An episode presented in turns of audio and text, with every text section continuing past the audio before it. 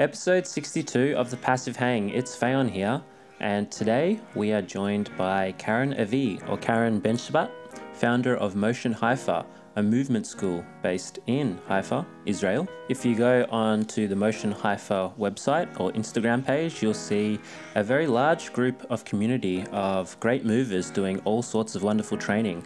And I thought, I need to go to the source. I need to find out a bit more about who Karin was, who is the founder of this wonderful school, and we get to hear about Karin's own practice and the challenges that she has to overcome, as well as some advice for upcoming practitioners and her experience in starting a group and becoming a teacher. All right, we're going to jump into the conversation.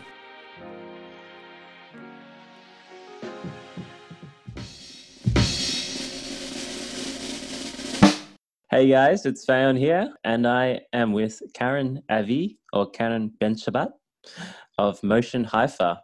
I'm very pleased to welcome you to the show because um, before we were just chatting, and uh, Karin, you just asked me how I got a like aware of you, and I can't remember what. I think that's one of the joys and the magic of Instagram is sometimes they can actually connect you with people that you never would have dreamed of have connected with. So here we are. Welcome to the show, Karin.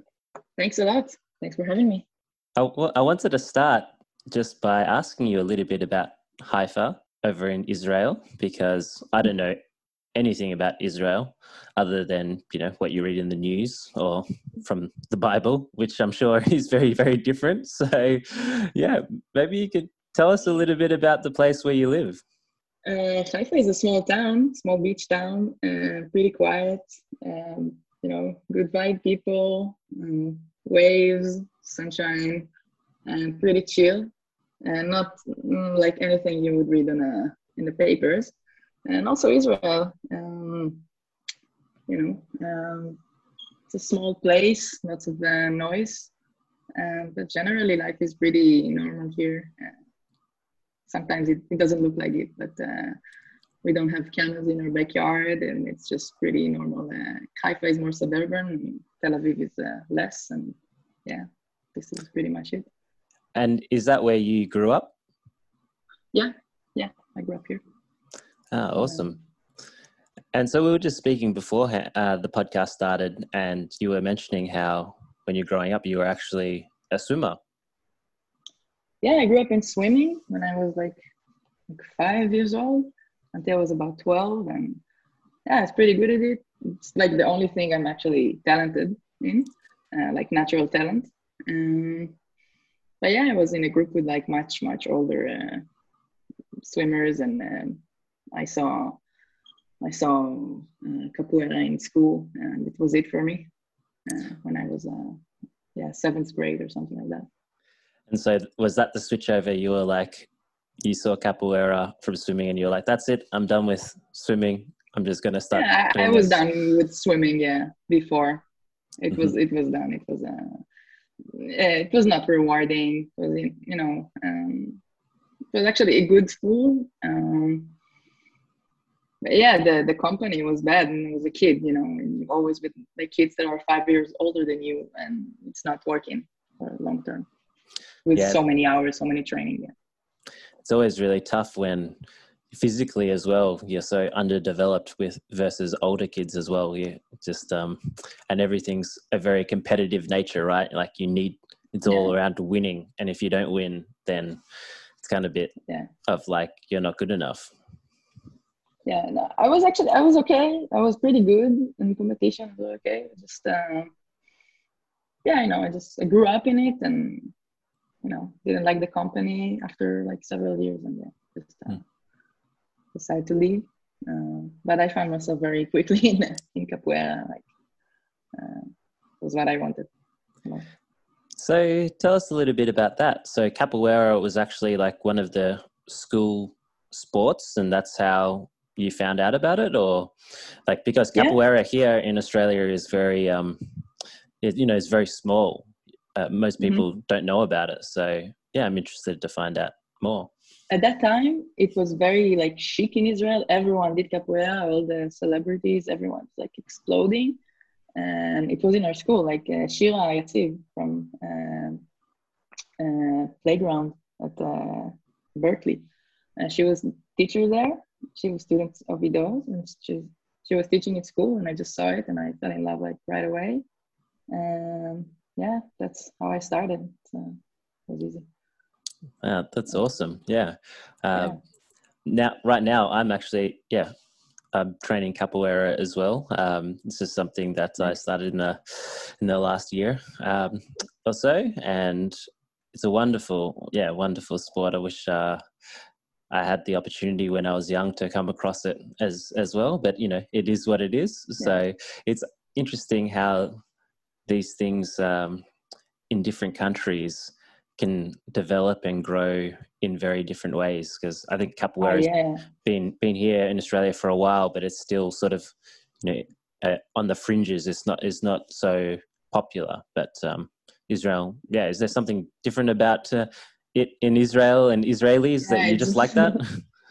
it's a constant question, like how come it's so big and so widespread in Israel and Israeli really like it. Um, I think yeah, it's like we don't have other things like in the state like um, high level breakdance or uh, cheerleading or gymnastics so it was kind of some some of it was you know something very acrobatic and beautiful and, and the music and the rhythm and you know it's almost it's summer all year here practically and we're close to the beach and this culture just yeah, it really caught here. And actually, Israel is a really, really good place with high level capoeira. Like people come to Israel to do capoeira. It's uh, it's funny. Mm. Um, yeah, it's one of the best places in the world actually for it. uh, and so somehow. you mentioned that uh, you found this sort of at high school. So during this period, middle school. Uh, middle school, so even yeah. earlier. But um, during this period, were you thinking that this was where you were sort of heading within the physical realm, or did you have some other sort of idea as to what you wanted to be when you were, you know, grown up? no, I had no idea. Um, I didn't think about it until I started the gym three years ago, actually. Um, no, I just really, I really liked the sports growing up, any any type of activity, and uh, no, I never thought about what I, am gonna do when I grew up. Uh, didn't come up. and so and so maybe take us through how you know the whole movement thing started with you. So you know you're practicing capoeira and it developed from there. Yeah what happened? Yeah i uh, the capoeira teacher happened to be Ido Portal. So i grew up with him um, since i was like 12 13 and you know we did capoeira a lot but we did also like weightlifting and workshops and you know something it was like a dance thing one day and and uh, you know BJJ another day and gymnastics. So he exposed me to lots of stuff, and very quickly it became not only capoeira practices, again like uh, Olympic lift. Uh, I used to do before the capoeira, and we had acrobatic uh, acrobatics uh, sessions, and you know it's the time where CrossFit uh, CrossFit got more uh, like got to Israel. It always was, it was the first uh, person to do CrossFit in Israel, maybe except one guy. I don't know who, who was the first, you know, uh, but he was like on top of things. And yeah, so it was it was never only capoeira. It was always in that perspective. Like mm. the frame was capoeira, but he was always a kind of uh, never only only one thing guy. Yeah, and so how, how did that happen? Was it just um, you know just by chance that uh, you know you ended up in his his school, or you know that was something that you somehow searched for? No, no, it was completely by chance that you know one of the greatest teachers teach like seven minutes away from my house. And but yeah you know i saw him like it happens to many people right now so I, I, guess it won't be that much of a surprise but it happens to many people. They just hear him speak about training not movement but about whatever we do and things clicking and like for me personally it just fit the, my personality i just like training and and yeah it, it clicked even when i was uh, very young so so yeah it was very very quickly i got into it and training a lot and i loved it and actually never stopped mm-hmm. And so, did you, um, yeah, did you view it sort of through the whole capoeira lens, or when did it start to shift towards mm-hmm. this more broader, like, hey, this is a, a movement training? No, I was always uh, for the capoeira lens, uh, hundred uh, percent.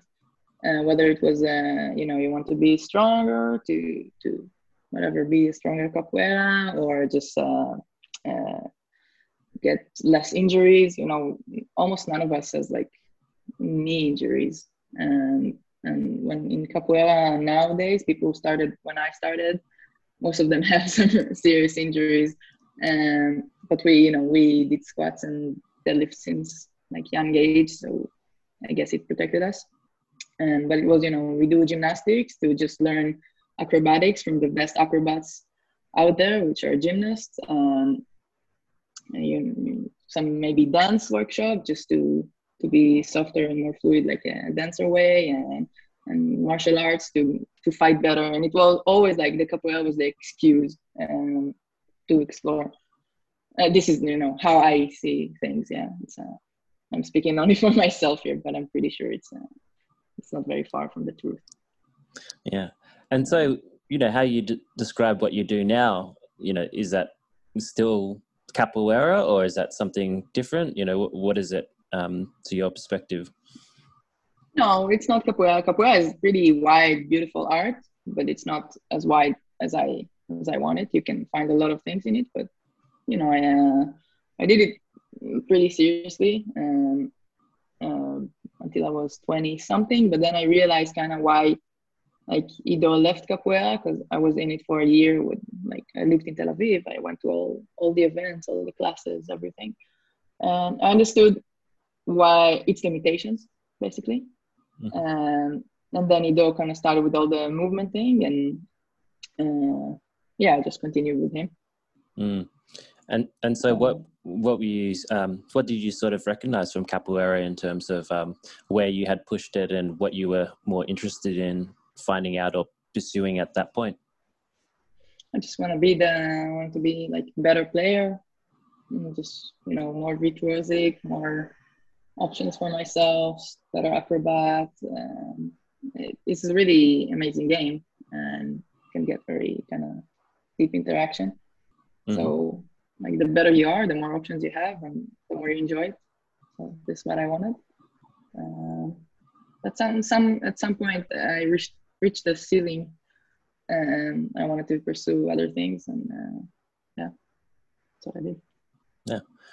And how about these days? Like in terms of your self practice, what mm-hmm. does that sort of generally look like right now?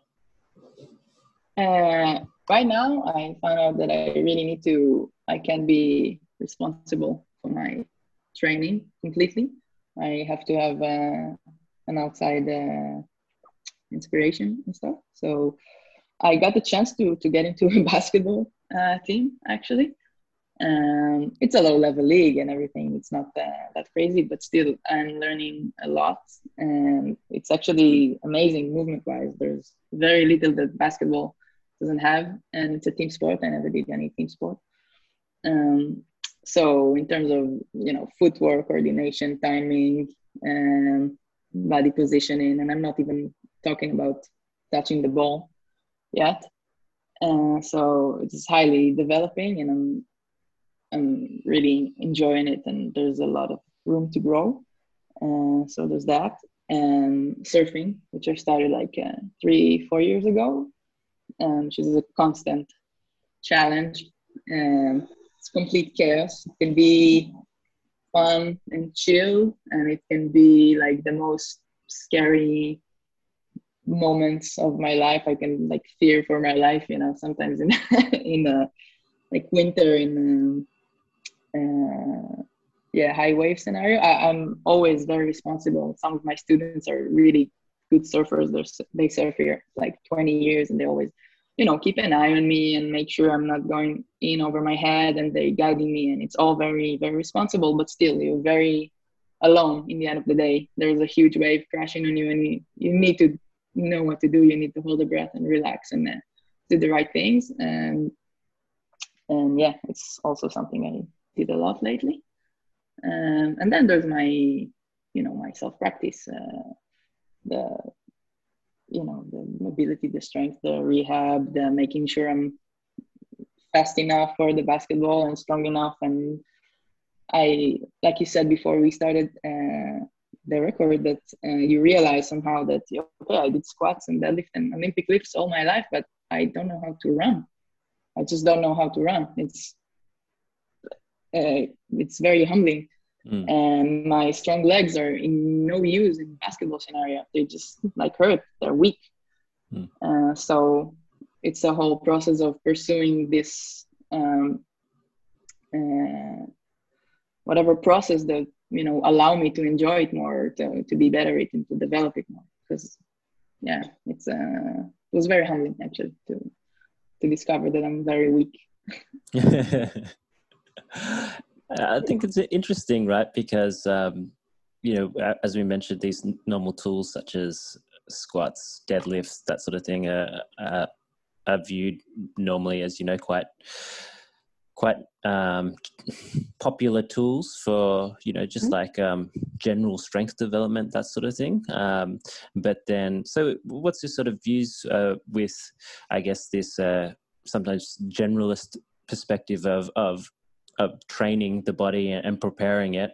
But then, as you mentioned, still when you go into these areas, such as even just playing basketball, there is still a bit of a shock to the system where you realize, oh, like that doesn't that doesn't transfer, or the the, the yeah. benefits that you get from that don't carry over, so that you know you're just uh, physically, you know, you're really there for basketball. There's still like a level of conditioning that you have to prepare for.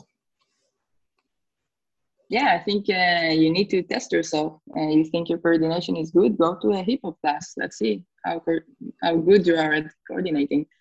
Um, you think you're athletic? let's go to basketball. See if you if you can manage. Um, I think it's a really good reality test. Um, and you always have to to question it uh, question your you know if you're really prepared or are you really balanced mover? Uh, are you really good generalist or no? And and you have to face it and and adjust. And yeah so this is kind of my uh, my approach. Is just i mean basketball is very like the opposite of anything i'm good at. I'm good at like slow things. I'm good at like aerobic activities and acrobatics and things like basketball again mm-hmm. anything that is fast is is yeah i'm not i'm not naturally gifted at it at all so it requires a lot of work and like it's where you develop the most i think for me mm. where i develop the most and and yeah that's why i always push to my um my weak links kind of and i think you go from there. Just search for the weak links whatever you don't want to do uh, you go go do it. And and yeah on the other side you probably be a little bit better. And how are you approaching learning basketball? Like do you have a a sort of a process that you can share in terms of how you're preparing the body but then also you know learning the coordinations and using the basketball itself um, well like uh, like my teacher i try to it's, programmed in me. I can't do anything uh, differently. Just start from the ground up and obviously you speak to to people who know what they're doing. And unfortunately i have several of them in my life. Um, but yeah you take a small task and you complete it and another one and another one another one and you build this uh, routine and sometimes you know sometimes it's a 45 minute uh, session of dribbling and later it became you know seven minute warm up and then the, the other the other times uh, you uh, you tackle more something that is a little bit more advanced. Um, but again it just start with isolating whether it's a, a layup or a footwork thing um, dribbling, anything like it. You just start isolating it, making sure you can you can do it. You know, you learn it slow in a controlled environment because in a game it's not going to work. And and yeah, and if you know your ankle starts hurting and you again, I was sure I was uh, strong enough with my uh, impressive back squats. Um, okay, no, maybe maybe deadlifts, maybe tackle the hamstring a little bit more, and like go from there. But in matter of skills, like now I'm in a point when again it's very basic, but I uh, prefer like training with a friend and you like guard me. Like I have option to go right or go left, and I only practice that only like two options and i play on this i think for me it's uh this is how I, I would tackle it but i'm not a basketball expert yet mm. but it's cool because you're finding you know your own way and your own process to try and um almost like empirically find like what's the uh, what are the ways to get around somebody say within that more chaotic situation right and then I like yeah. how, how you use that, uh, I guess, level of awareness maybe that you've developed, developed from the movement practice to then identify, oh, okay, like, is it what's happening with my ankle or, you know, with my back?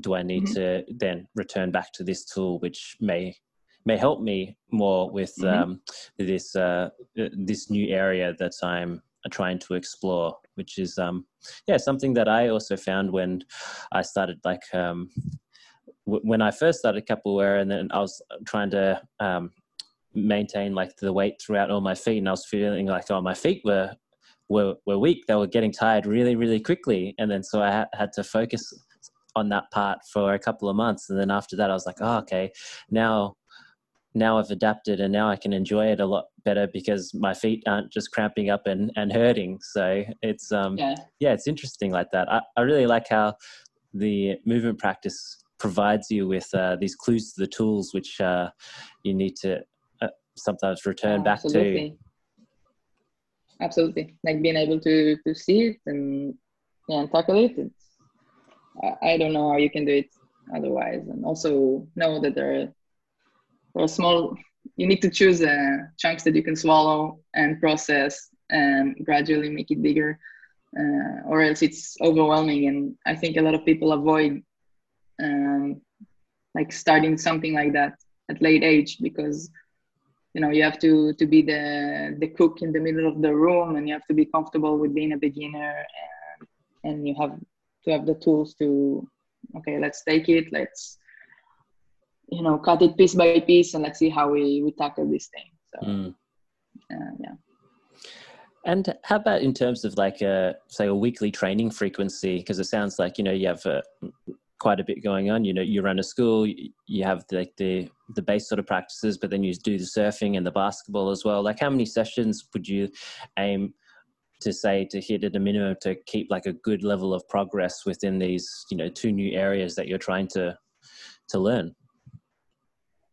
Um, I start with the things I like need to do, like strength and uh, uh, yeah, strength and mobility and rehab things that just keep me going. This is the must. Then like surfing takes priority because you can't surf every day. And so if there are good waves i probably ditch most of other things to to do it and usually and then you know it fucks you up and you need to do some uh, rehab and uh, and to counter it a little bit yeah, then there's uh, my own practice, um, like movement practice, you can call it. Um, uh, whether it's I train with my teacher or teachers, or I train alone, or with you know some advanced student. We like, you know, people use the word research a lot, so it's kind of annoying. But uh, yeah, we research and explore things like things we teach, things, we're going to teach, and like develop our thing. Um, so there's like uh, a session or two at least a week for these two, and now I have like the basketball, um, which is like with the team in the evenings, uh, like two three times a week, and uh, I, I do more on my own. Um, and yeah, whatever like is in addition to I usually I don't like count the sessions. I I'm not uh, in this state of mind. I just I train every day, almost every day. You know, some days uh, it happens that I don't train. Some you know you learn sometimes that you have to um, maybe take a walk today you know do do easy stuff today. It's not we can push it every day. Um, and yeah so I, I can train like you know 14 sessions a week or i can train you know seven some days. It depends. Uh, but usually it's like i guess yeah 10 times. I don't know yeah. if, if you want to if you want to chunk it like that. I'm not sure it's very accurate but mm. uh, but however you want to call it you be fighting hours but yeah and how do you, um, yeah, how do you sort of manage um, re- recovery between sessions? You know, over the long term, as you, uh, you know, try and take on all of these things. Yeah, it's something you learn uh, by experience, and you get uh, fucked or injured, and you realize you have to to recover better. And I changed my sleep, uh, which was a big, big uh, game changer for me, like two, two, three years ago I always knew that it's not good, you know, to have screens and you know fall asleep with a book, but you know, so, ah, it's okay. Uh, but it wasn't, and and now I uh, do all the right things in terms of sleep. Um, you know, not too much light, not the screens, not you know, uh, same hours, uh, and I prioritize it because um, I was always an early bird. I was uh, I like to wake up very early and train and not sleep a lot. And I always was undersleeping. I never slept. I think eight and a half hours, maybe eight hours was very rare. Even growing up, training all day, like I was never sleeping. And now I can sleep, you know, nine hours a night sometimes when mm. when it all works well. So this is an important one, and also, yeah, just. Uh, I used to just push and push and push in training, and and when things didn't work out, I just you know would I feel shitty about myself and just push more, and then I realized you know with age and some experience that sometimes resting is is better, and or taking a walk or reading a book or play an instrument, uh, it's better for a long term. Uh, yeah. Yeah, I think that's a really important point to raise, right? Because um, maybe that's only through experience because sometimes you know at, at the start you do need to kind of like push to see what the potential is right because um, mm-hmm. yeah. maybe maybe the natural urge is to just give up but then on the other side after a while when you've been pushing hard for a while then you actually do need to just sometimes slow down and let it almost like let it all process right but also mm-hmm. let your body recover and catch up I think it's a it's an issue that athletes, professional athletes, deal with like the rest of us. Like how much to train, where to push, where to rest, and you have to learn yourself. Some people can digest uh, for uh, you know four strength sessions a day, and some some not. Some just get injured and or don't get better. Um, so yeah, you have to research yourself and see see what's going on because always pushing it's very good in marketing maybe but i don't think it works in the in the real life um, yeah yeah the whole um i don't know if you know the term, yeah like no pain no gain it kind of uh yeah, yeah, yeah. works against us right yeah. so sometimes depend on your type yeah it, it is true in a way it just um yeah I'm, I'm i'm not a big believer in black and white. I think it's uh, more complicated than that and people don't like to hear it. And for some people it, it works you know? Some people just push and everything is okay and they recover and and they continue. But for most of us you know uh, we will injure ourselves some somehow and we will be forced to uh, to stop. And i i don't see it as particularly smart approach uh, to be always tough without you know not in place. So uh, how do you sort of uh, think and reflect on, on, on your practice? Like do you um, you know do you do journaling or do you have like a, sort of sessions where you kind of just sit down and ask yourself a, a, few questions to you know realize things such as this such as oh, i'm pushing too much or um, yeah do you have any sort of um, semi formalized way of going okay like where am i how am i going with my practice and where should i go? You know reflecting back on what you've been doing yeah, so I always, uh, since I was a kid, I was like uh, writing my uh, sessions before I'm going to do them. I used to train a lot alone, and when you write, you kind of commit. uh, to to what you're gonna do. So I have like you know 18 notebooks since I was I don't know 14. So it helps to kind of reflect on what I'm gonna do today, what what I did like a month ago or two years ago, and I always try like lately, you know, it always happened for me. It happened when injury comes or pain or something like that. But I constantly try to challenge my views and my opinions and you know strong opinions loosely held kind of and because i saw that again like i'm this very strong uh, whatever semi-athletic uh, person i thought so but then i can't run and i try to do it my back gets fucked get fucked or or when i do too much compression and i have to to to understand why it happened and it took me like I don't know years actually to understand that with the help of a really uh, famous physio here, the physio of the Olympic team. She trained. She's one of my students, and she's like, "Yeah, you probably need to do some core." and I'm like, you know, I grew up reading Charles Poliquin and training with Ido. Like, we don't do core, um, but I had I, I needed to, and now it's like again, I can run. I can do all these things that I couldn't like even two years ago uh, without pain. And it was again very very humbling. So um, lately in the recent years i i try to be more patient. And if i see someone doing something else uh, or in another way than than i'm doing it um i'm like you know my initial response is oh this is stupid or what, what the fuck they're doing. Uh, but then i try to to have okay maybe i'm not understanding it maybe you know it's all depend on result yeah if some people produce results and I, I, don't understand. I try to go back a little bit and uh, reconsider it maybe a few few months uh, later, a few years later, and sometimes I realize, yeah, there's a point to it.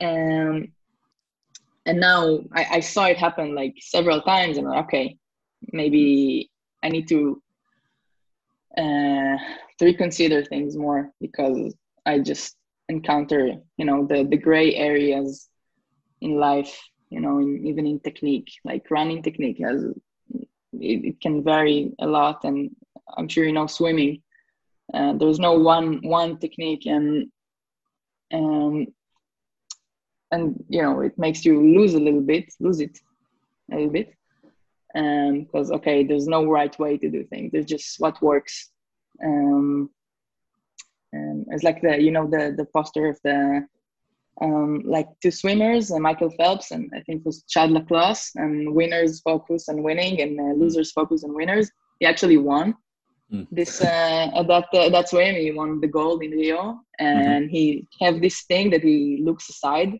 He looks sideways when he swim butterfly stroke, which is stupid in every level. But who who are we to judge? He was the gold medalist that year. Mm. Um, so it's funny that he got this uh, poster and he actually won. Um, but yeah, he's not doing it correctly. It's not the technique, but he won gold medal. So how can you argue that? Or you know, you can watch uh, or study landing mechanics or jumping mechanics, but then you see that people land in many many ways and they're not all correct or whatever. But human body is, is more complicated than uh, you know technical books yeah um, so i try to yeah question a lot what i do and always have good reasons to do what i do and you know sometimes you know i question what i do and i return to the same uh, same conclusion which is good it's um if it's working um, yeah it's not about being like uh, insecure or anything about what i do. It's more about let's make sure it really works. It's not just mm. byproduct or something. Yeah. Yeah it's really interesting like that as you say when you see it and it it does the thing you know it does the result there's you can't really argue with that as well right? Like mm-hmm. when when someone like who's doing parkour jumps off you know like a five meter high thing and then just lands yeah. and and is fine and you're not going to find that yeah. like in a book right uh, but then you see it and you're yeah. like but it can happen because like there are heaps of videos out there where, where, where you see that happen as well and they just keep on walking straight afterwards so um, yeah i really like how you approach it there with that maybe it's like a form of more open curiosity to just be like okay i might be believing in one way but um, this can change as well as you said like with your your, your core as well maybe at some points you, you, know you need to you need to start yeah, doing still. I still still difficult yeah yeah yeah but yeah strong opinion loosely held it's just uh it's a the best magnet fridge ever um yeah. For mm. me at least. And um you know when training sometimes you just have like bad days right? You know when things aren't working out. Yeah. You, how, how do you normally approach those you know when you just maybe it's just like the handstand or whatever and it's just like can't work out? Do you do you have a sort of do you just keep on going and smash it through or do you adapt things? What have you sort of learned at the point that you're at now? Uh, i used to just push it but you know it's not working i think. Not always. Again it's now black and white. Um, but i think uh, putting in a little bit more active rest um, like this this few hours i'm not going to train. Like this is something i never used to do. Uh, so when i have bad days now um, sometimes i push and sometimes i I do the completely opposite. Okay it's not working today just let it go right now. Maybe i'll do something else. Maybe uh, i'll do you know whatever. Take a walk uh, go for a swim do some easy, easy things. Maybe i do meditation. Um,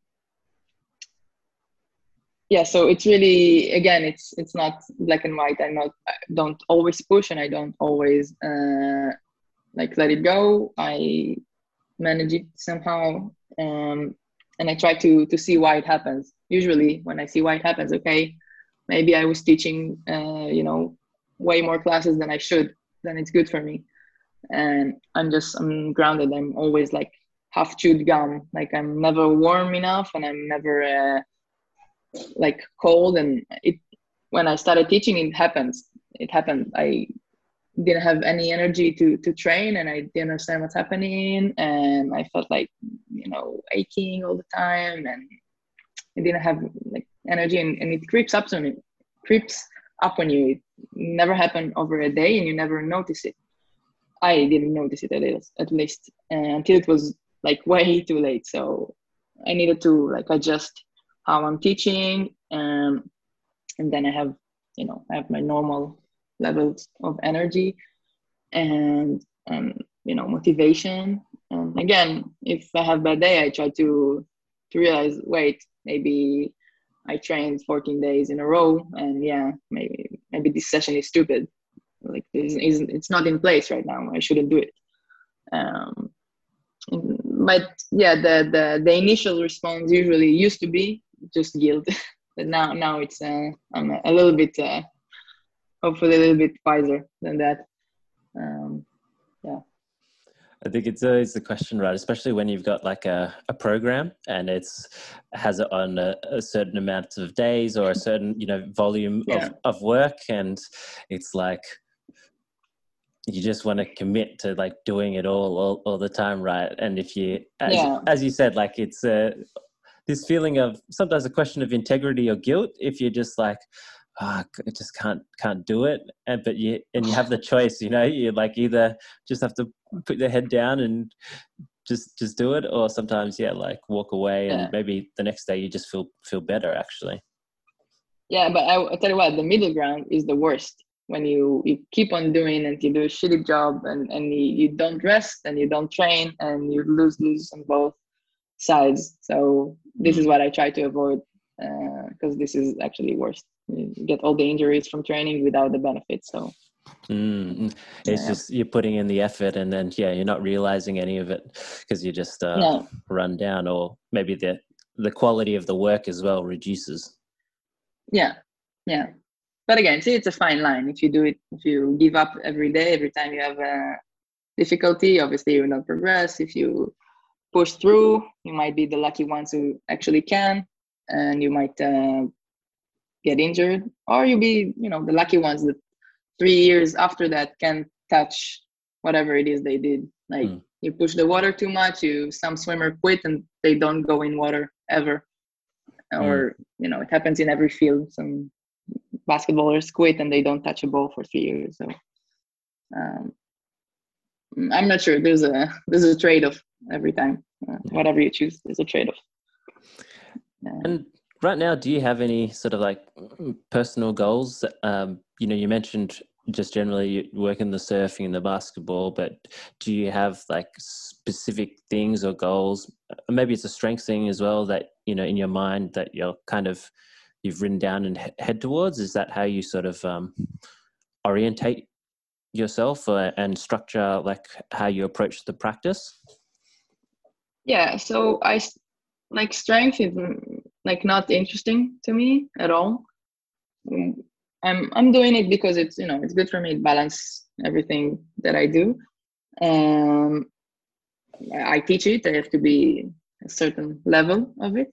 Um so i just have some some standards for myself for like pulling and pushing just to um yeah just something once i do like uh, you know 10 uh, pull-ups i'm okay. I, I don't need to be stronger than that. It's not i have no interest interest in it. Um and yeah in surfing obviously i've uh, i have goals. I want to you know be better at uh, this and that and be able to surf a little bit bigger waves or you know surf better not not necessarily uh, bigger waves. And i have my little uh, um, goals in uh, basketball basketball and i always have uh, you know it's a little goals in my uh, whatever locomotion practice or whatever it is that i'm interested in now. Um, uh, maybe it's you know running mechanics um, or you know being softer or internal practice or diving 50 meters which is something i try to do. It's a, there's a lot of goals all over but no nothing too big or too far. Hmm. um, I want to be able to keep doing it like long term. So so health becomes more of a longevity becomes more of a uh, more in the spotlight. Mm. Um, yeah. Yeah, I guess with the um, you know, when you start opening yourself up to like a, a broader practice as well, maybe sometimes some some of the hard things I think um, for for people is that it's like okay, like how do I, what goals should I be working on, and how many goals should I have as well? Because you know you have too many, and then you're kind of just unfocused, right? So yeah, maybe this is a good time to start cutting over to how you guide your students. Uh, you know, how do you how do you like to frame it for them in terms of like uh, goal setting and how how many goals is good to work on at any one point because you know you can't work on everything yeah. at the same time. Yeah yeah you have to choose you have to choose. And for my students the ones who are you know not uh, completely passive and just uh, enjoy what i tell them um, it, it, starts from like how much you're willing to invest. What's you know uh, how, how much time and how much effort you, you're willing to put into it. And then you know the sky's the limit. Um, so you talk to someone maybe you some people need to to be taken down a notch and you need to calm them down. And some people you can push a little bit. And this is part of the magic of uh, teaching. And you have to know the person. Um, yeah it matters how many goals in number it's uh, it's hard to uh, to quantify it. And because we have a lot of you know some goals are long term short term little ones. But yeah just focus enough. You have to be focused enough that you can put enough work on something for for a good amount amount of time. And also see how you progress because sometimes you think you're going to get the one arm handstand in a year because that's what you've been told is the average. But for you it takes two years uh, of you know three hours a day of training. And, and it's something you have to deal with yeah. And you know it's a, it's a friend story it's not mine. No kidding. Took me took me took me two years two, two years which is a year longer than it should apparently but anyway, uh, yeah. So mm, I think it's a matter of how how much time you have for each goal and and just make sure you you do a serious work like um, you take it seriously and not just playing around with it because for most of us average people it's not going to work mm. i like that it's so it's like yeah taking into account you know how much time energy that you can seriously devote to it on a mm-hmm. you know on a on a regular basis should determine you know how many actual goals like you can just outline and be like oh, i'm heading for this now yeah so for most of us uh, uh, less goals is better than than too many hmm. um, and just focus that really depend on personality actually and for um you know the the gym motion haifa maybe mm-hmm. uh yeah when when did that open up? When did uh have you always been teaching along along the way? Or you know when did that sort of start within your mind that you're going oh, okay maybe i can share everything that i'm practicing and learning at the moment no it wasn't like that at all. I was uh i was traveling uh, after the the military like most israeli do um, and then i um, did more and more movement with Adelia in Tel Aviv, and I was training with Ido in Haifa when he was in Israel. And I was teaching kids at the time just capoeira classes, just easy money. And I was a student. I studied in university, so it was a good way to make decent money with very little hours of work and uh, time to train and study. And then, yeah, I, I just one conversation with Ido. He told me like, yeah, you, you know, you're wasting your time on it, um, kind of. And I thought about it, and I was like, hey, I'm uh, don't need to make too much money now, and living at my parents' house. Let's let's give it a go. But I was I didn't it wasn't like okay I'm ready to teach like on the opposite. I just you know tried and and I realized that okay it might uh, it might work. And and it took some some time but then like really serious group of uh, student became to to form. Um yeah that's it. Um, some of them most of them actually are still still part of motion haifa which i'm very proud of. And you know one thing led to another. I uh, was teaching outside and then i went actually to berlin for a few few months to train with Ido and i came back. I, I started to teach a little bit more seriously a little bit more and then again more and more people came and winter came and you think okay i might need a place and you try to find a place to rent but there aren't any because haifa is not very much a sports town now more than than before. So i had to have my own space and this is how it happened. It just uh, was very natural and there was no planning involved at all uh, yeah. Well it doesn't kind of look like that from the outside because you know when you follow and see the page you know you've got a beautiful space and there's um, you know a lot of different students uh, and you're moving inside that space but then outside you know it seems like on a rooftop and all these interesting mm-hmm. locations. So in a way it looks uh yeah it looks like um beautifully planned somewhat thanks mean, we started outside and i like the fact that we're not uh we can go outside any minute like if someone is not willing to go out then maybe you're not it's it's okay if it's not for you but uh, if today we're gonna go out and do some rails and roll on concrete, it's just as fine as we roll on our nice smooth floor at the gym. Um, and my students actually are willing to get dirty, and I love it. Mm. Um, and at the start, with you know finding the sort of first student students starting to grow a group, like how did that all start for you? How did you start, you know, finding these people who are interested in this stuff? Um, I just wrote the Facebook post with some videos, and I remember I was rushing to to a yoga class, and so I just rushed. I just published it, and actually many friends were really supportive and and uh, shared it and stuff like that. And some people came, you know, some friends came just to make it look uh, a little bit more full and and make it look good. And we started once a week, and uh, you know several like group of people came and went and then one of my uh, close students now that became like family uh, and yeah so they came and around them a group started to to form. Um yeah and all kind you know the the surfers guys the the great physio and some other friends and yeah around them actually they became the core.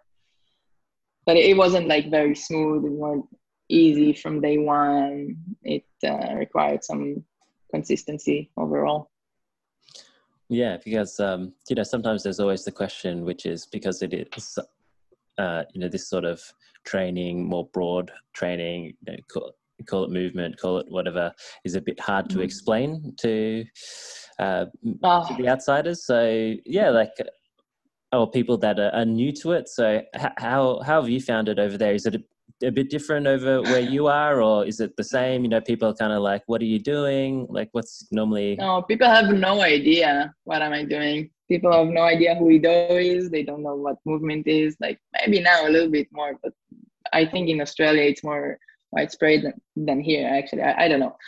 Um, but it's not. Uh, it's very hard to explain what we do, and uh, if you do it well and short it's very abstract and people don't understand what you want from them.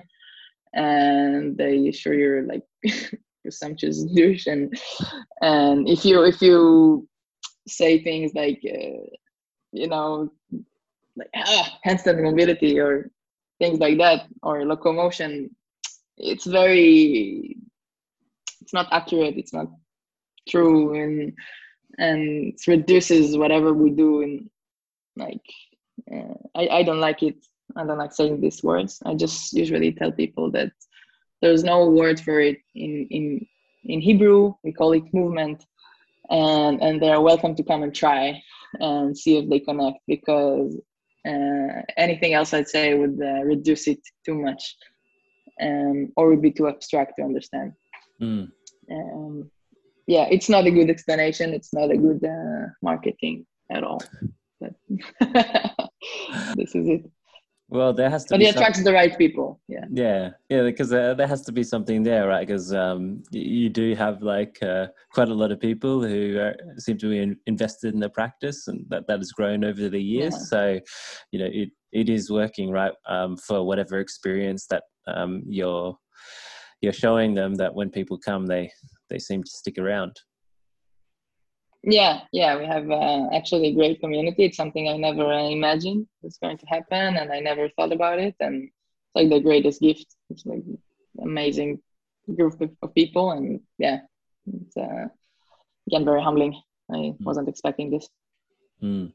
and so when pe- someone comes to like class, like, yeah, do you just call it like is it a movement class or is there like different sort of classes how, how does it how is it run right now we only have movement classes. Every class is uh, is the same one and every class is for beginners. Everyone trains together. It's important for us. Um yeah we don't we don't maybe we're gonna split a little bit or just give people a little bit more time to to pursue this, their specific goals. Because if you don't train something like for a certain amount of time i want people to have a, to be able to to continue their process um, but mostly no we have uh, only movement classes. So say like i was coming to a, a class you know was, it was like my first class as well. Mm-hmm. what what might that look like? Well it can uh, look like many things. Uh, you might uh, do some um, waves and hanging and some mobility stuff and maybe some locomotion and handstand and some strength. You might do um, jumping and like conditioning a little bit, um, like different type of uh, precision jumping and sort of things. Um, you might do mm, not like boxing like things, but um, you know like core of very soft uh, boxing footwork and like shoulder touches or leg touches foot touch. Uh, you might play with balls in many ways. Um, um, and it, you know it goes on. You might do flow work you might do uh, breathing. Um, yeah so we have few projects we focus on for a while and then we change them every once in a while. Mm. And, and yeah. So you do have like uh, from that sort of a broad sort of list, you might focus down on like what yeah. is it, like one or two, and then that will be a recurring theme for a certain period yeah, of time yeah, before moving on.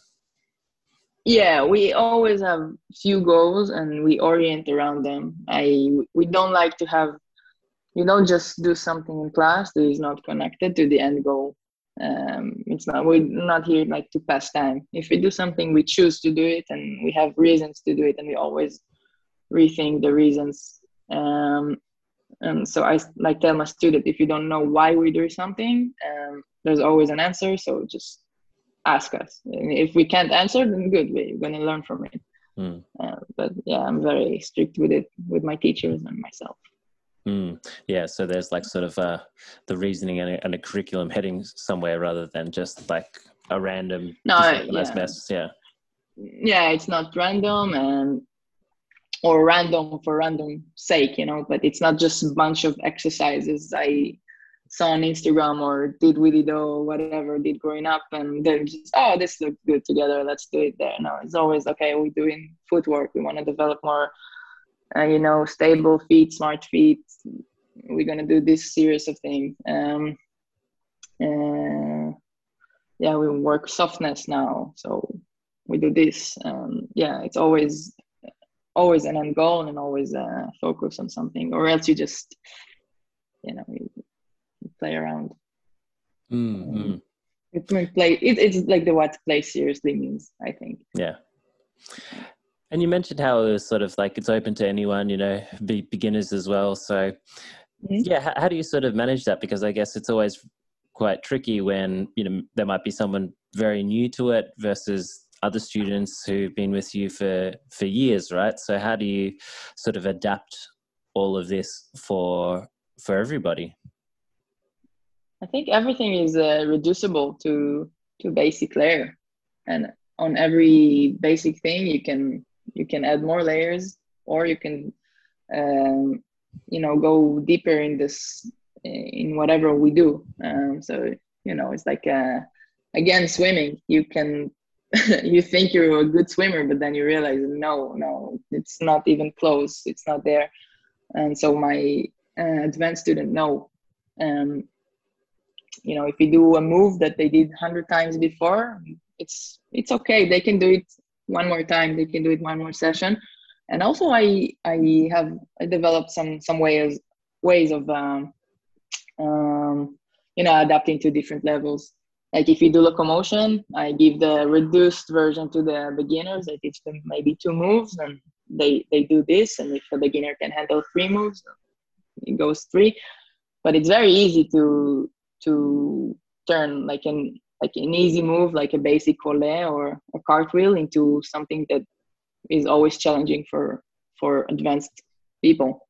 You just you know you add a, a little pause or a little thing in the like after it. Like so you did a whole end and maybe give me an acrobatic move after it or or qdr and and i think this is something we focus on to takes um, whatever xyz you're doing and now let's let's reduce it to to to basic levels and let's upgrade it to to advanced mm-hmm. uh, yeah because um yeah i find it really interesting about um, uh, that sort of uh, approach because sometimes there's uh, the uh, the other side where you might split certain classes into you know like uh, more advanced versus yeah. more beginner. But I think that yeah, there is also benefit where everyone sees like the whole range of how something can develop right from mm-hmm. the beginner's point of view to then going oh yeah it's not just this but then you know can develop all the way to the most advanced version but then for the advanced yeah. people to also see that that regression down and and and the process build back up again because i guess it's always it's always different. Yeah it helps to form understanding of things and it helps to also understand that this i'm talking about locomotion because locomotion is the hardest thing to to adjust you know. Strength is you do one arm chin up and i'm do i'll do rows whatever. It, it's very easy to adjust or handstands but the locomotion is more like uh, or footwork or like things more advanced things are harder to you know adjusting. Um, and it makes them see like the logic behind it. it makes you trust makes them trust me as a teacher mm. and trust the process uh, in all the way. And also i said you know it's not we're just developing options here. How to touch the floor how to roll how to go over your hands. Um, there's no magic. There's no it, it's not like gifts from the gods and this is not the only way to do things. It's just a choice. It's my choice. It's my tools. Um, they're pretty general so you can use them use them in other scenarios. Um, yeah and also again there's no one way to do things. Mm. um, and just thinking about teaching in in general you know from what you've learned through this sort of experience you know what what are some things that are sort of top of mind when you are actually like in the process of of teaching whether that's you know preparing before class or when you're in the class like are there certain spe- very specific things that you always try and remind yourself and focus on when when teaching? Um, try to teach for for my students' sake, uh, not for me. You know, sometimes you you want your student to look a certain way or do certain things, and and sometimes it collides with what's good for them. Um, so I try to keep that in mind. Um, I tried again always have like internal uh, coherence of what's going on. Um, like why do I do this? Why do I do why why now? And what goes well with this? And and and, and to make it logical and make sense in terms of of again what's good for my student, what's good for my goals, also the goals like how how you pick the goals, what's what's important. Um, um, so in the class inside i try to see who is in front of me. And are they advanced? Are they beginners? How do i adjust the class to them? And to them specifically we don't have very strict classes. We have the goals we have the things we orient around but if everyone are um, um, advanced we're going to do it a little bit differently and if the majority is uh, you know beginners we're going to do again um, and yeah, internal uh, logic, coherence with the next classes within the class with what we did previously with the general picture. Like you go from from the one drill we do now to the from inside out. Mm. Yeah, because I guess it's like, uh, you know, what would you say is the the key difference between being like a, a an okay teacher to then being like good or or great is it is it one of these aspects, or is there anything else that you would add to that? Um, I don't know what makes necessarily a great teacher. I think, uh, well, well, I try to focus on, uh, you know, if I don't have the answers, just try to send them the right way. Sometimes people ask me about things that I'm not an expert in, and I just send them. Uh, and sometimes, you know, it's a, a, a little bit painful and I know people don't do it, and I try to to do it as much as I can. And you always try to criticize again the the process. If someone you know is training with me for like whatever a few years, and he did some uh, um, uh, you know mobility protocol, and it just is not working for him. It worked for me perfectly. It worked for like 20 other people that I know, but it doesn't work for him. So I try to you know ask for help from like Liav, uh, and my mother one of those students too. She's a great friend, or from other teachers, and see what they think, or you know, read and, and research myself. Um, yeah, not just you know blame it on the student, like you're not working enough, you don't do, you know. Mm. Um, it, of course, I need to see that he's doing the work, but assuming assuming it happened, uh, what's what's wrong with me as a teacher and why is it not working for him i don't give him the right tools probably mm-hmm.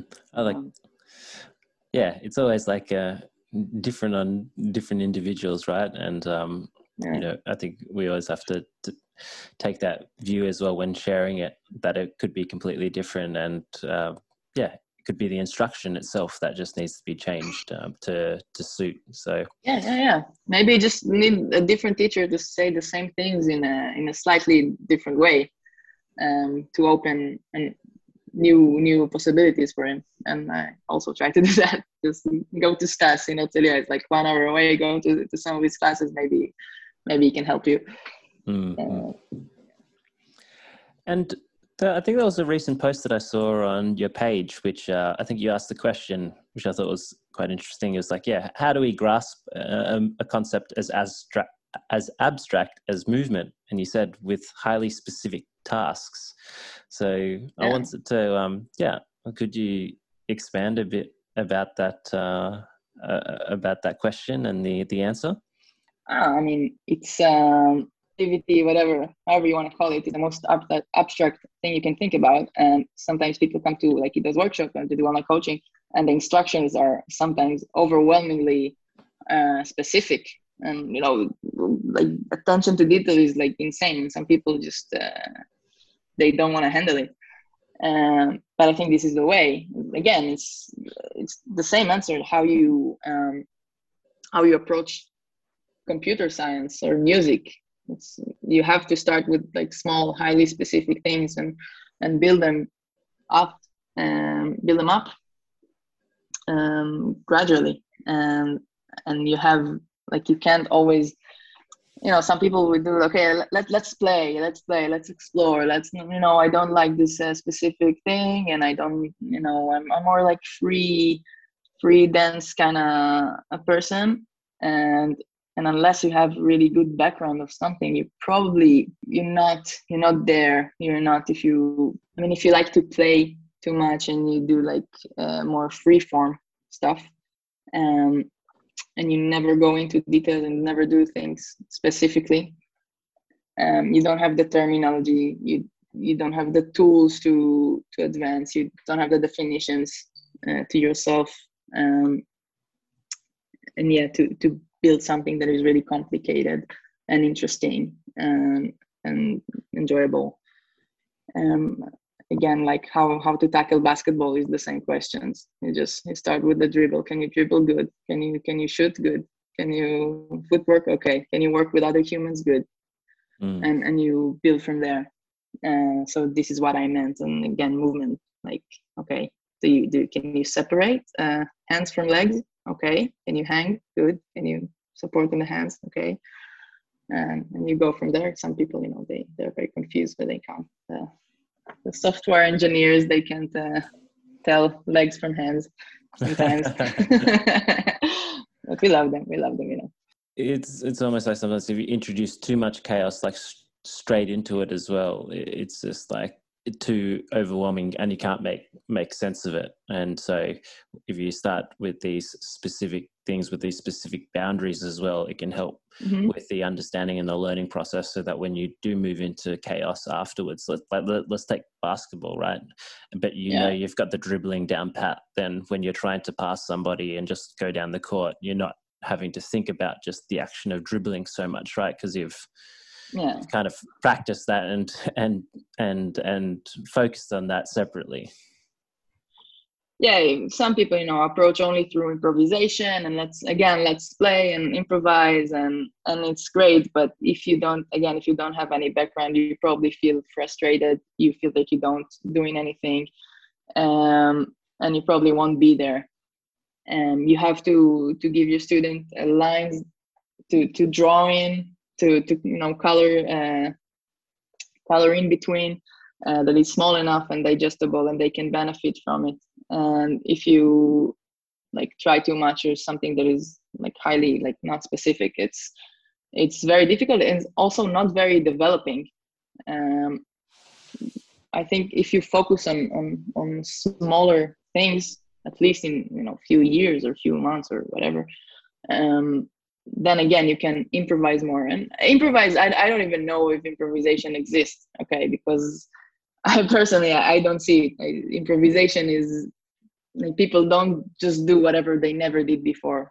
I i don't see it. Musicians when they improvise they they did it many many many times before. Maybe the combinations are a little different. Maybe there is a uh, something very brief that that n- never happened before but happened somewhere else and and and I think it's in any way.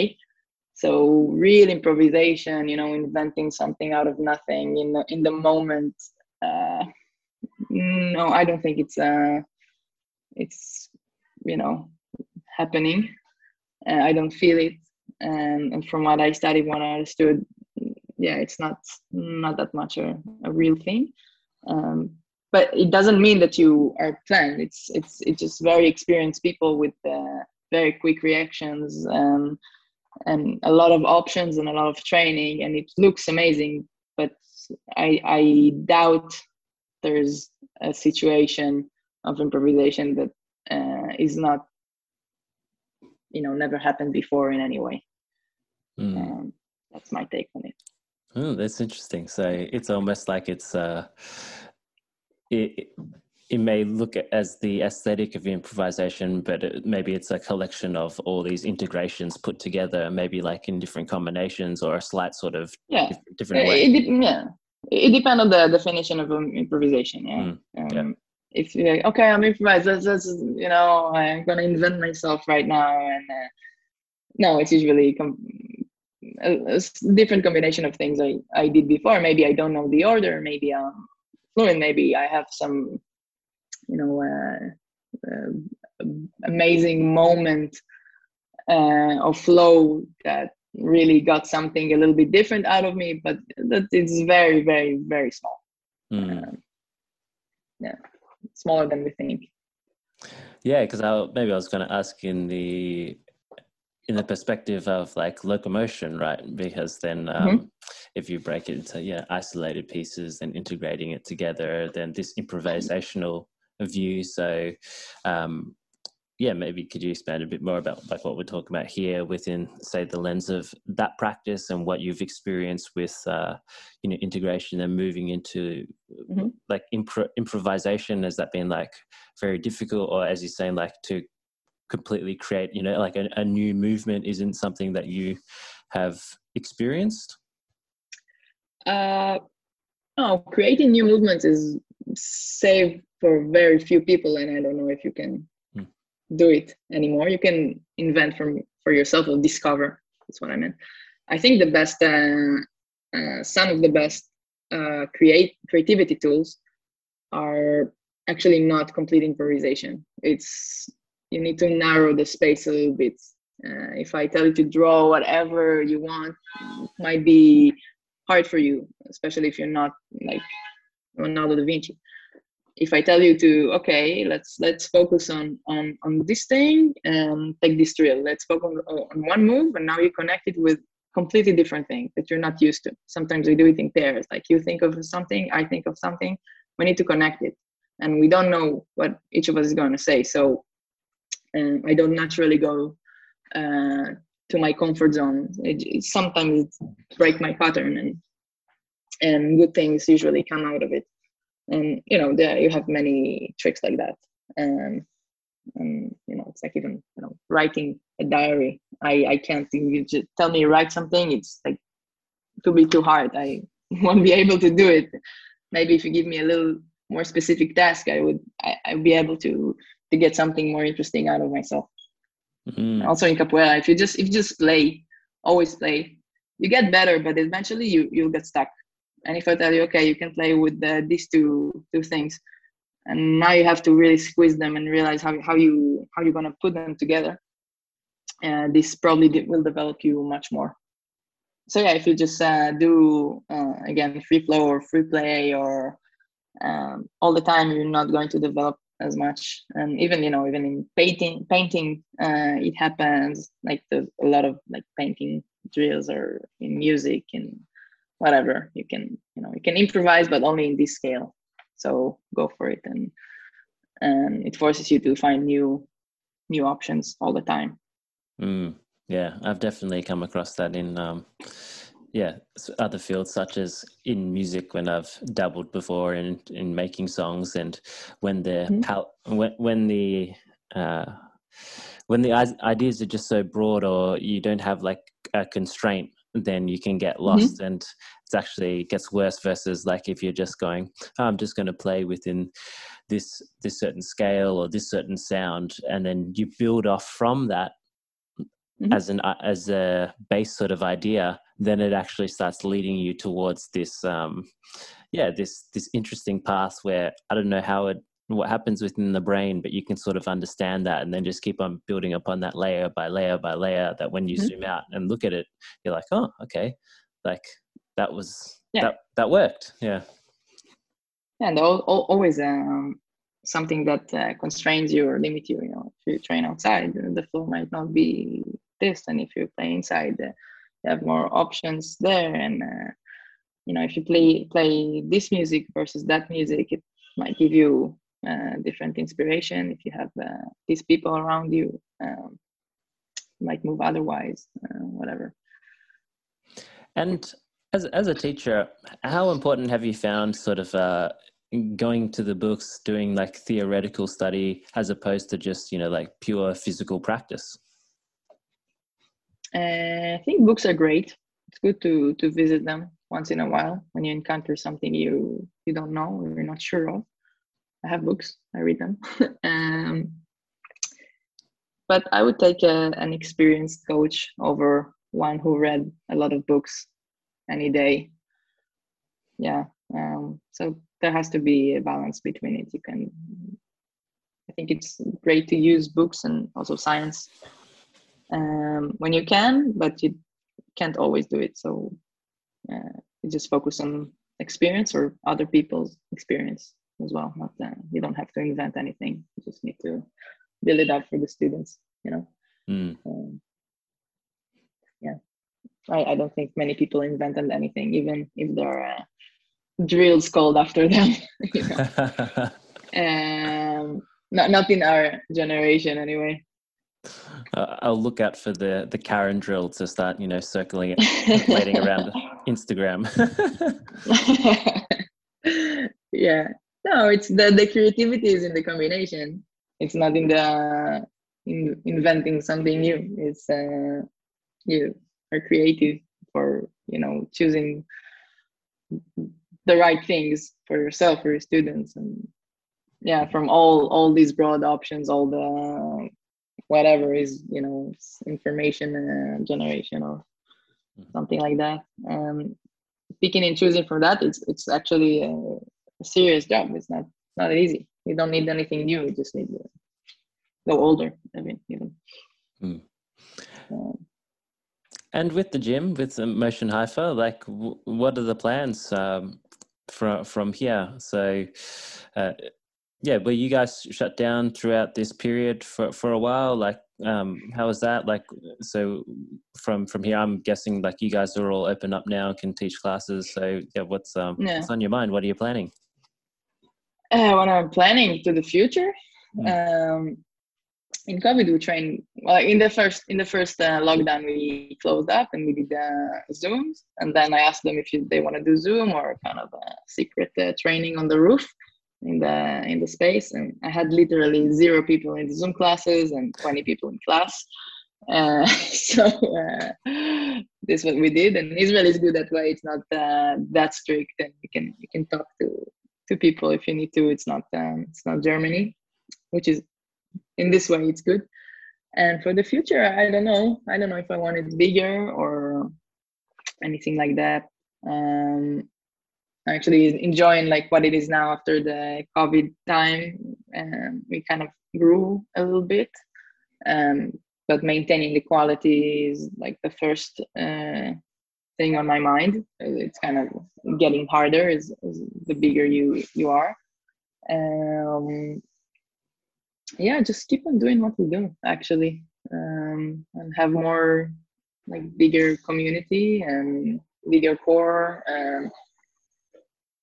yeah it's a it's a great space for people. I'm very happy for it. It's not only obviously it's not only me it's some of them as well. Mm-hmm. Um, they attract each other and they uh, communicate with each other and you know now they they're preparing the the three year party and i have no idea what's going on and what's going to be there. it's only them, and I'm very grateful for it. It's, uh, it's amazing. Um, but we're going to do uh, online coaching soon too, because it's uh, it's enough. Mm-hmm. And so we want to open like options for you know people that doesn't live in Israel and obviously they can come visit anytime. We always uh, welcome guests. Um, yeah, that's it. Yeah, that's cool. Then maybe can you um, speak a little bit about the what you're planning for the online coaching um, and training, how that will work? Uh, I think there will be a few options. It's not um, all decided yet. Uh, I think you're going to focus on our strength, which is uh, locomotion um, for for some of the things, and obviously personalized training that uh, you know if you if you want more you can have more but also like a basic thing for a beginner and also not not only beginners because as i said like we can we're pretty good at adjusting uh, to all levels and to challenge the the advanced too. Um, so we definitely have a locomotion program.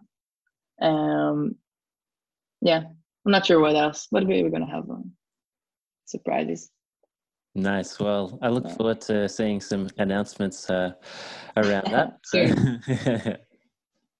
Because, um, yeah, always uh, interested in, in your work, and I can see like the uh, the results of it with all the students as well. There's always, um, you know, a wide variety of people doing all these amazing things in their own um, in their own way as well. Which, uh, yeah, I, that's I think one of the things that really stands out from the stuff that you share. So, yeah, looking oh, forward oh, to, to, to that. And um, yeah, I guess uh, maybe just to wrap it up is uh, you know outside of movement as well, or just like physical sort of things. Like, is there anything else that you regularly sort of practice and enjoy um, outside of the physical realm? Yeah, which is not meditation no, I uh, I uh, I do it since I was very young. So uh, lately, in like the recent years, I also did like a psychology degree, and I, it was important to to study other things and have you know this other side of the coin. Um, so a little bit, you know, math courses and uh, some guitar playing, and soon to be piano. Um, yeah, it, I think it's important for me at least to to not only do what I do, um, yeah it's uh, very important actually. And also you know be with friends and people and another thing that as a young athlete you uh, you skip many times. I did. Um sure people can uh, relate to that. Mm, yeah. Um, so yeah putting also also putting you know people in your life uh, give them some priority when they need you. That's all. Yeah. Well, it looks like you uh, know you've got a beautiful community to support you. You know, within uh, within the gym at least. So I'm sure that outside of it as well, like um, you'll have the same. But uh, yeah, just want to just want to thank you for your time today and for sharing your perspective, story. You know, finding out a bit more behind uh, you as well. I very much enjoyed it. Um, yeah, thank you very much. Thanks for having me. Um, unexpected. Thank you. It was really fun.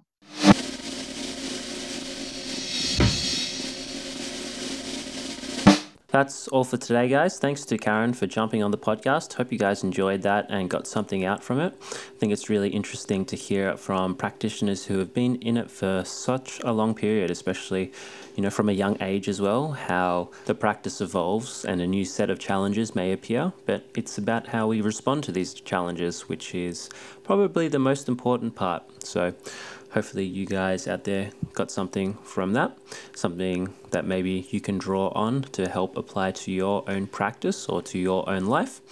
Thanks once again for joining us onto the Passive Hang, for sticking around and showing your support by listening into these wonderful conversations. I get a lot out of it. And so, always seeking for your feedback and what you guys are looking for. Please uh, don't hesitate to get in touch with me. You can find me, all my details on thepassivehang.com or on Instagram. That's at Phaonp, at P H A O N P. And yeah, just send me a message there. I will always try to get back to you, or I will get back to you. All right, guys. Well, that's it for today. Many more movement podcasts with amazing people to come. Thank you once again, and I'll see you in the next episode.